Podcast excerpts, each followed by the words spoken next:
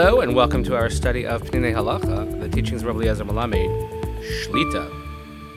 We are continuing along midweek. Those of us in the Northeast enjoying a lovely little snowstorm, just when we thought we were in the clear, but I guess that's the lesson in life. You're never in the clear. We continue to learn.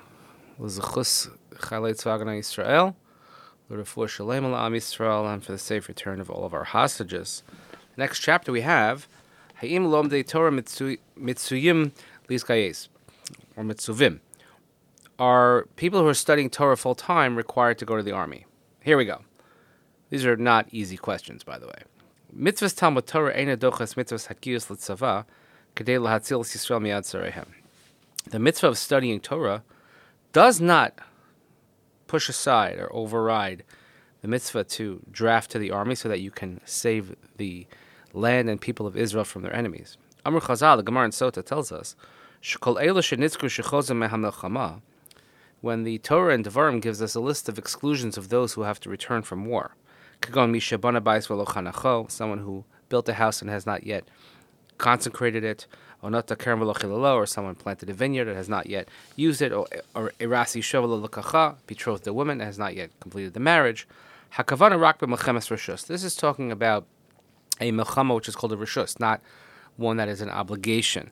Avaba milchemes mitzvah, but one that is obligatory, what we call a milchemes mitzvah, the war that is a mitzvah. And this is considered a war where you have to save the Jewish people from an enemy.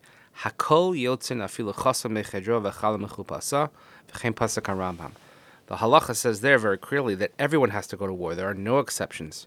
Even a groom and a bride coming from their bridal suite, so to speak. And this is the halach on the Rambam as well.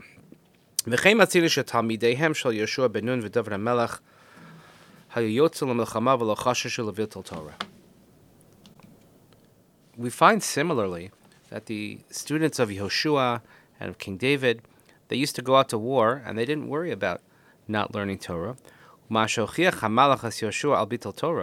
And the reprimand that the angel gave to Yehoshua because of not learning Torah. It's found in the Gemara Megillah.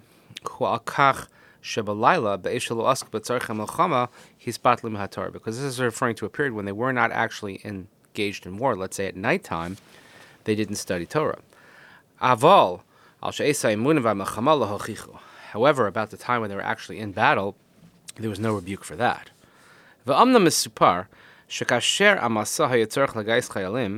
So we're told that when Amasa had to come and enlist soldiers, he came to the sages. The Gemara in Sanhedrin says that since he found them, they were studying Torah, that according to the halacha, he was not allowed to enlist them or draft them to the army. But again, that's talking about a war of a rishus, not an obligatory war, which wouldn't override the study of Torah. Aval, when we have to draft even those who are studying Torah to a, a war that is a mitzvah, lahatzil Yisrael miyatzar, to save the Jewish people from an enemy, Torah, not only you're allowed to, but it's an obligation to stop learning Torah and to go fight. Umasha Amr, the Gemara in Bava Basra tells us.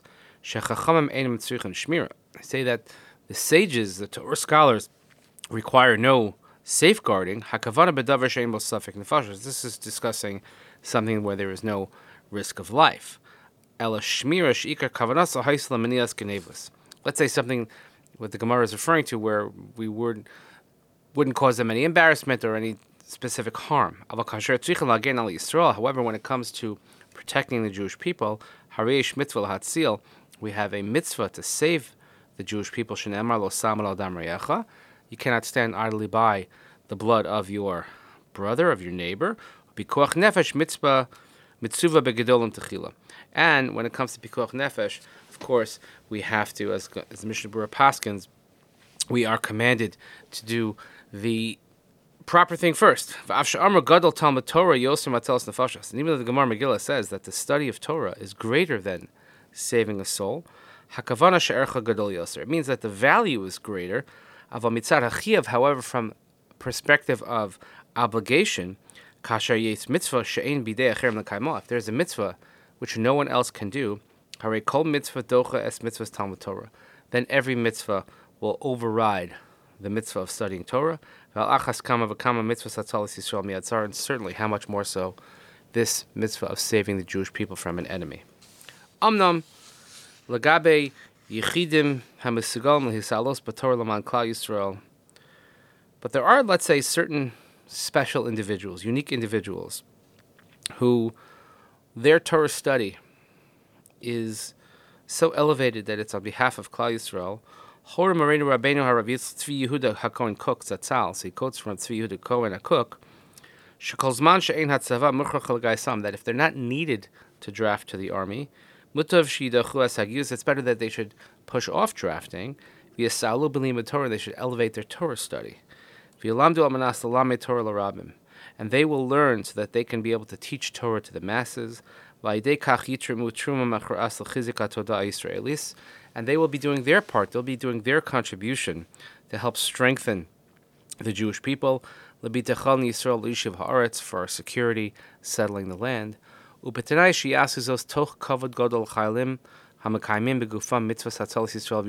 And the condition of Kook said was that they do so, they study full time, giving full honor, great honor to those soldiers who are giving of their physical bodies, giving of their lives to save the Jewish people in the land of Israel.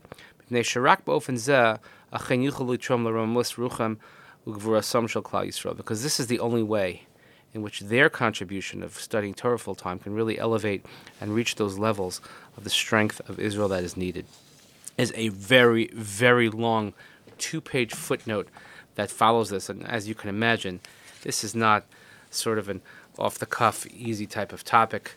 Many, many different feelings about this. Again, we're expressing the opinions in the Dati Leumi community, but certainly there are those who disagree with this, we all have our thoughts. And there certainly is a tremendous value to learning Torah. But if you would look now, those soldiers, and I mentioned specifically those in the officer corps, many of them come from the Dati community, and they have picked up and left their yeshivos, and they are fighting as we speak to protect our holy, beloved state of Israel. So let's just hope that we can all do our part in protecting the land of Israel. As I mentioned, I'll be heading to Israel next week with a nice delegation from our shul, and we look forward to hearing about that.